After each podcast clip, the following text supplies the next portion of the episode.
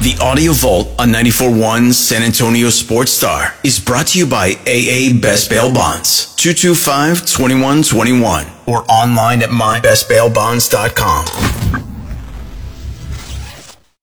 It's the RJ Ochoa Show on 94.1 San Antonio Sports Star. What's going on in Jerry's world? What's the latest from Cowboy Camp? Find out right here, Friday mornings at 7:30 and 9:30, with the manager and editor-in-chief of Blogging the Boys, RJ Ochoa. Here's Robin Rudy.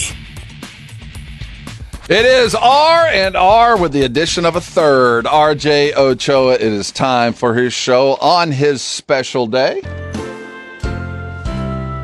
Let's all gather together and wish our young friend RJ Ochoa happy birthday, my brother. So glad you took some time out of what will be surely a fun-filled day of breakfast in bed and all the things you deserve.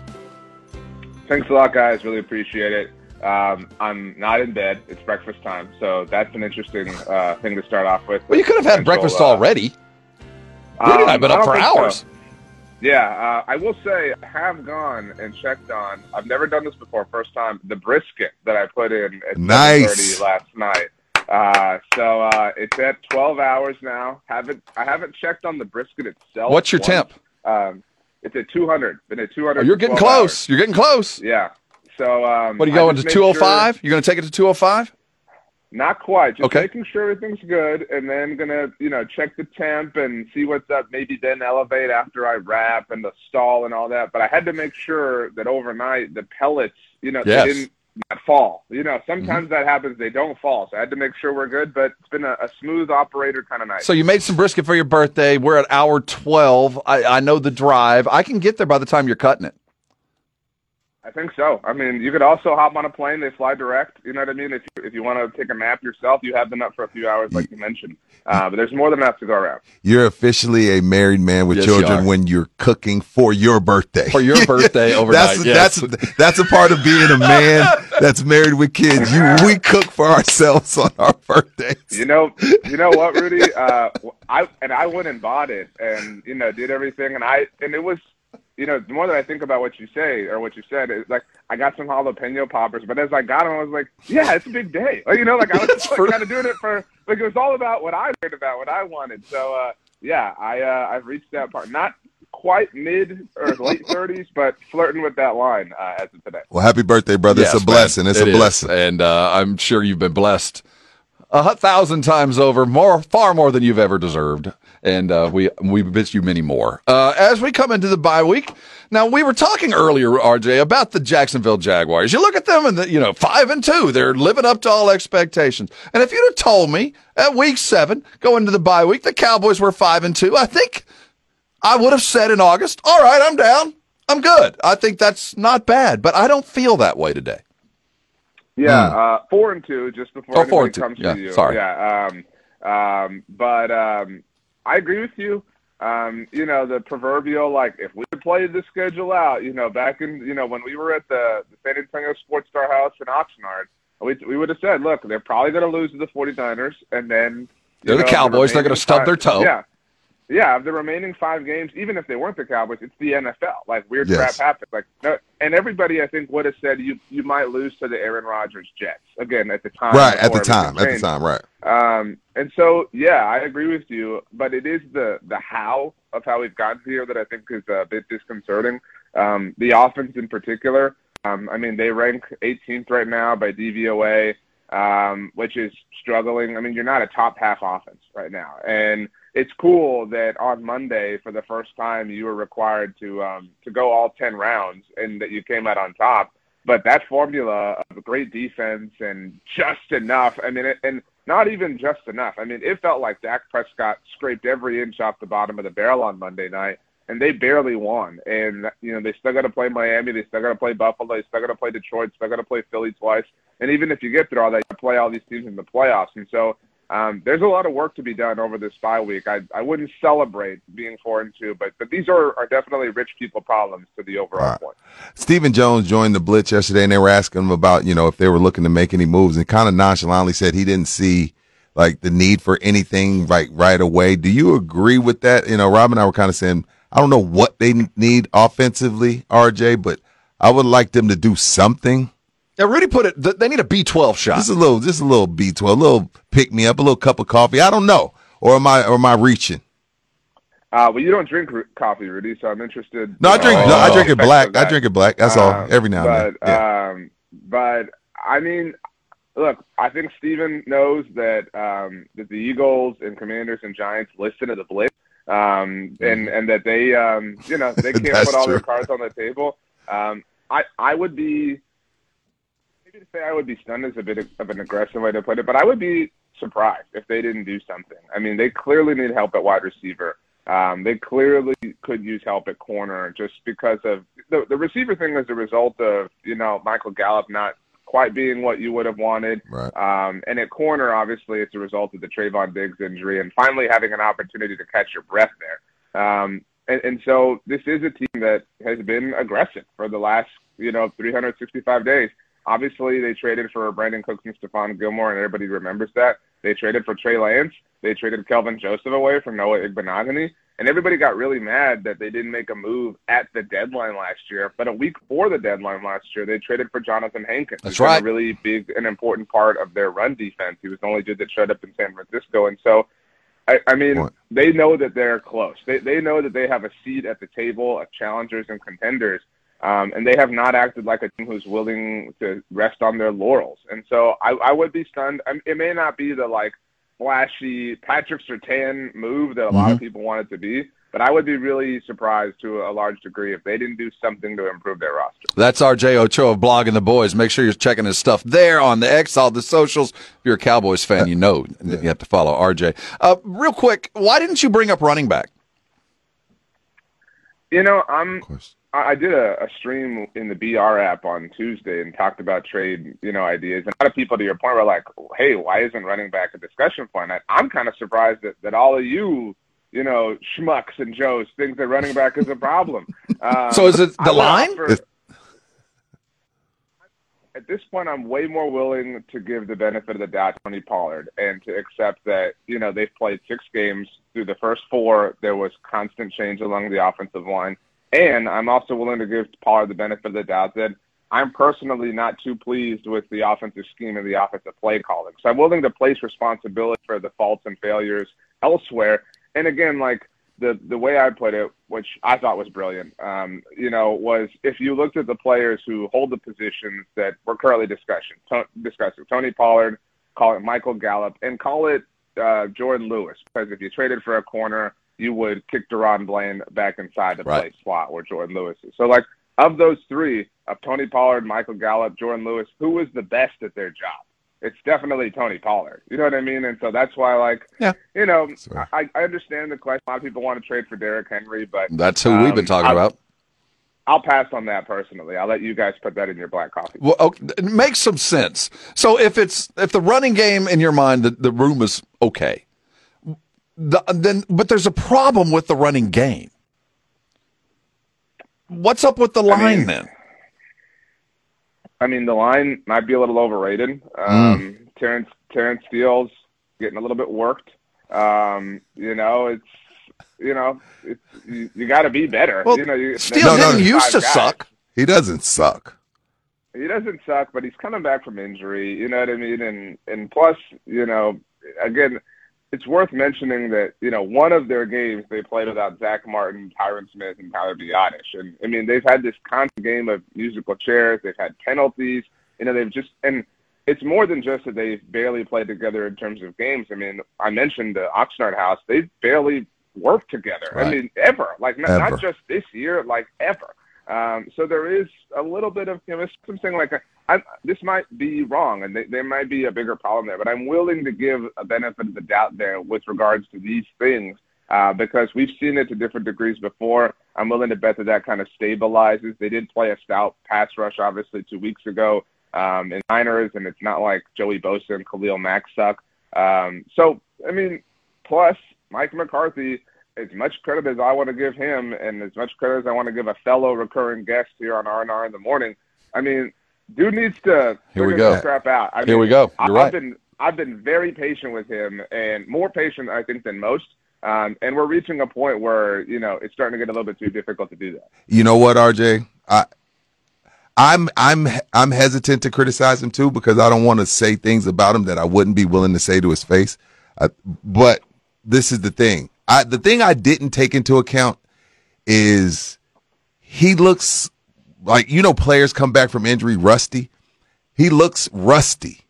He can't find his rhythm. Nothing seems to flow. Like, I never took into account that. Like, I just figured, like, hey, you know, he's an offensive guy. He'll grab his play sheet and all will be fine. But he looks rusty and nervous calling every single play. I've never seen a coach look that with that level of anxiety that I saw Monday night in L.A. Yeah, I mean, it's like somebody who's like, oh, I took Cal 2 in college. I still have the book. You want me to open it up? And that's what it feels like. That's you know, I mean, I think that's some of it.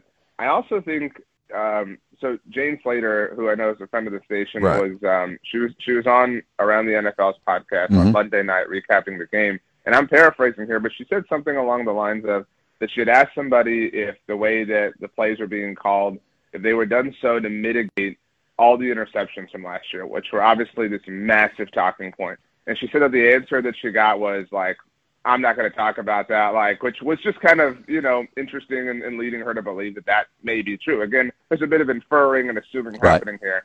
But I don't think – I mean, I'm willing to give some life to that hypothesis at this point. And I think the interception chatter was dumb, but it was so loud that, you know, Mike McCarthy's human. It would be impossible not to ignore. And they're so risk-averse in that sense. What? I mean, I wrote this article that will come out today about how Dak is not targeting the middle of the field at all.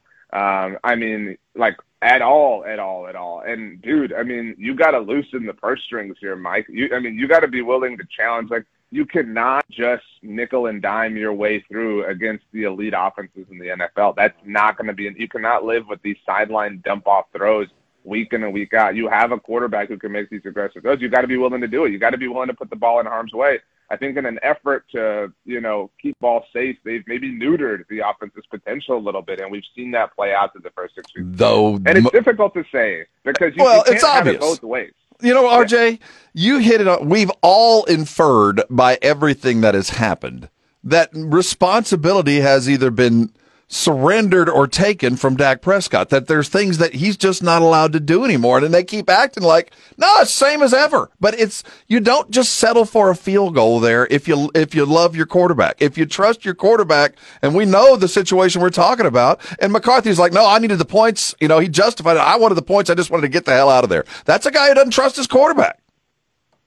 I mean, I normally think takes like that are a bit outlandish, but first of all, Robbie T is not an outlandish take person. No, he's not. And two, I have a very hard time coming up with, you know, evidence to dispute that claim. You know, it would just be like to argue. That was one of the more cowardly moves that anyone has made in the NFL this season. I mean, it was really frustrating. And to say that you just want points is also hypocritical because earlier in the game, they went for it on 4th and goal with the I hate the tush-push name, and I hate that Dak was like, they didn't push my tush enough, and everybody thinks it's the funniest thing ever.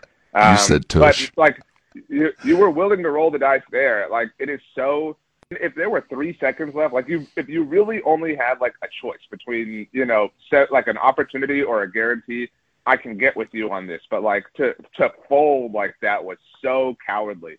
And it was either, like, ultimate cowardice or, to your point, Rob, it was not trusting Prescott. And, look – Mike McCarthy, you've won a Super Bowl. I'm not here to question you, but in today's like moment, I trust Dak Prescott more than I trust you. If I have to pick a side, I'm picking the side of the quarterback because he's got a lot more recent history to suggest that he could do this at a high level than you do. Because to Rudy's point, you know, you're still dusting off the cobwebs on all this, and we have no, you know, I said coming in this year, we were going to find out, we were going to get, you know, one way or another, an answer on whether Mike McCarthy was an answer as far as an offensive play caller overall mindset to kind of lead this team. And we're a very small sample size of the way through. But so far, I mean, how can you not be ready to see something else on offense? And the only thing that worked out for him was that Kellen Moore's offense was stymied. Because if Kellen Moore's offense had gone off, this would be a very, very long week. Good point. Hey, RJ, we're joined by RJ Ochoa of Blogging the Boys. RJ, this Can you let Micah know, you're a lot closer to the team than I am, can you let him know that we've all used the Cowboys as talking points well before he got here? And if we will use the Cowboy as talking points and content well after he's gone. I know, I can appreciate him carrying the flag. Like, y'all talk about us too much, and yeah, like just cut it out. And Clarence Hill is backing him up. Like, ESPN is coming for Micah because, you know, they use the Cowboys so much. It's always been this way, RJ, and it's going to be this way after Micah's long gone. So I have complicated emotions about this because if it weren't for the Cowboys machine, there would not be bread on my table. You know what I mean? Like, so I'm dependent on that. I feel you. I feel you. I also think there's a heavy level of irony in Micah saying this on his personal podcast. You know, that T.J. Watt doesn't have, that Miles Garrett doesn't have. You know, I mean, and there are players who like Von Miller has a personal podcast as well. But Von has, you know, done some incredible things. I mean, you either have to be like this exceptional, you know, kind of case, or play for the Dallas Cowboys. I do agree with him to an extent in that you're not treated fairly. It's fine if you want to, and I don't mean to play the victim in any sense, but if you want to talk about them and lambaste them and roast them, that's fine. But hold the same standard, I think, would be the claim that's fair. Because if, you know, Dak had the game that Justin Herbert had, he would be the person getting ridiculed all week long. But Justin Herbert gets to skate by. I mean, Dak Prescott won. And I, for as just an example, I co-host a podcast with the me at SB Nation that runs our Eagles side. He came in on our episode this week and made a bigger deal about the Dak Prescott missed throw to Tony Pollard, and said that if the Cowboys had lost, that would have been the biggest moment in the game. Made a bigger deal about that than Jalen Hurts' 3 interceptions, the final of which literally did lose the game. So, I mean, I don't, again, mean to say, like, woe is me and, you know, stop being mean to the Cowboys. But if you're going to drag them for this, do it. By all means, like, lead your shows and segments with it. But drag the other teams are giving you just as much material to work with as well. You know, water is wet. It's going to be light after it's dark, and you're going to give the Cowboys too much credit and too much blame. That's never going to change. And I think you brought up the most important part of this, that but for the platform that the Cowboys are, Micah's not doing what he's doing. I mean, he doesn't get that podcast. I don't care how good you are. If the Cowboys are a 500 team, ain't nobody following up. It's just not there. Micah's a really eccentric personality, and so I do think he would find a way to shine elsewhere. But if Micah were who he was for the Carolina Panthers, is everything the same? You know what I mean? Like, Keekly. You're Keekly. You'd retire, and we barely miss you. You have to be, like I'm saying, an extraordinary personality to find a way. If you play, like, think about like the Richard Shermans or the Marlon Lynches. Like, you have to really stand out and be an elite player if you're playing for one of these, maybe not small markets, but not Tiffany brand franchises. But if you play for the Cowboys, it is an admitted NOS boost. There's no doubt about it. I want to circle back to something we were talking about with Jerry and the play calling of McCarthy. We saw this week Frank Reich either gave up or had it taken play calling for his team. Can you imagine a scenario where McCarthy would give it up or have it taken from him? I mean, it did happen in Green Bay. He did cede the play calling duties, and then he regretted it and said he never would again. And then he, you know, came into Dallas and let Kellen Moore have it. So there is technically precedent. But at this point, I think it would be dumb. Yeah. I really do. To take, because you have to see this through. You have to know. You have to be able to, at the end of whether it's this year or whenever, the Mike McCarthy year, you have to be willing to say, we gave it its total and true effort, and we learned that it was not the right way to go. We made a mistake, but at least, you know, the worst thing to do would be, you know, to sit here in March and be like, dude, we only let Mike call games, you know, for 6 weeks. You know what I mean? Like, what if he was starting to figure it out? Like, I recognize how foolish that sounds to people right now, but you're in the middle of the brisket smoke. Don't go open it right now. I can change it. You know what I mean? Like, it's just, you got to let it be the way it is. But I will say, kind of to Micah's point on your question, Rob, the take I heard on Frank Reich this week was, oh, well, this is Frank Reich just like understanding that he has to delegate things as a head coach. Versus if Mike gave up play calling, it would be, this is a disaster. he's a failure. I mean, it's just there is a kind of buffer for different teams. I know because it's the Cowboys, we want to act like, well, got to watch out for those Rams. I'm just a media guy. I'm just a fan. They're gonna beat the Rams. Like, bring on Philly. Like, let's see a good division matchup. And I felt the same way with the Chargers. Like, look, I know that was a close game, but again, just looking at their credit report. If I look at the credit report, they don't lose two in a row, and they're gonna be coming off of a bye. I think they beat the Rams. I'm gonna pull a CeeDee Lamb and just bring on Philly. I mean, I know we want to talk about it and make it out to be a thing, but the Rams aren't very good. I'm kind of with you. I'd be, interested to see what the line is, but I'd say it's probably something like Dallas 3.5, Dallas 4 at home. Yeah, they should win. And the Philly game, though, unlike the Niners, it doesn't carry the same juice as the Niners game. I heard you say that on Up and Adam, I almost threw my laptop, but okay, I kind of see where you're coming from. I mean, Dak is 8-3 against the Eagles. Yeah. You know what I mean? Like, there's not this, and I'm not trying to drag them or disrespect them, but like, there is not this like hill they can't go over when it comes to the Eagles. The way there is with the Niners. The Niners are their daddy. The Eagles are their little brother. And so like that's just the difference in this disposition. And plus, even if they lose, oh no, this stinks. We'll see you in a month. You know what I mean? Like it will work. But this is Mike McCarthy Dak though. Isn't this a different Dak now? I think you're bringing me along. You're bringing me along to this side that Mike McCarthy has made Dak digress. Yeah, but Dak has also been Jason Garrett Dak and beating the Eagles. You could put any kind of handicap you want on him and he'll be fine. But yeah, the Eagles game will be intense. Hopefully there isn't a Rangers-Phillies World Series happening at the same time because I don't know that Dallas-Philly Twitter could survive that overall onslaught against one another. Plus, I hope the Astros are in it. But, yeah, I mean, the next 4 weeks before Thanksgiving, you got the Rams at Philly, the Giants, and then you're in Carolina to see the Frank Reichless Panthers to a degree. I mean, it'd be hard to not walk into Thanksgiving Day at 7-3 at worst. Better be in good shape for that. Sunday night, Dolphins-Eagles. You're excited about that. No, you're more excited about Astros Rangers than that game. I could tell by his face. By the time they're playing, that series will be done. I'm excited. I do think I almost made the Dolphins my lock of the week. They're getting 2 points.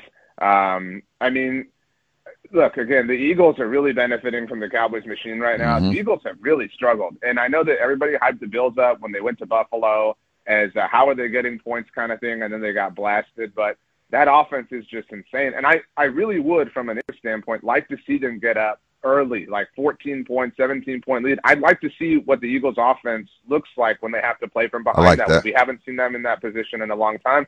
And obviously I prefer that they lose, but I'm interested to see what that would look like. But I'll still take the Dolphins. They'll uncork Julio Jones. That is RJ. I'm here to dominate. He is here to dominate. Let him dominate. Happy birthday, brother. Dominate that birthday. Post a picture of that beautiful brisket and happy birthday to one of our favorite guys, RJ Ochoa. I'm going to leverage you, RJ. If you want to continue to know that RJ is on Fridays, make sure you are subscribing to us. You get RJ, you liked us, and, there's some food involved with that. Thanks for stopping by, RJ. Have yourself a fantastic weekend, and we'll talk to you next week. I love you both. I love everyone there. I hope you each find a piece of brisket, whether it's on the floor, off the plate, or in your mind.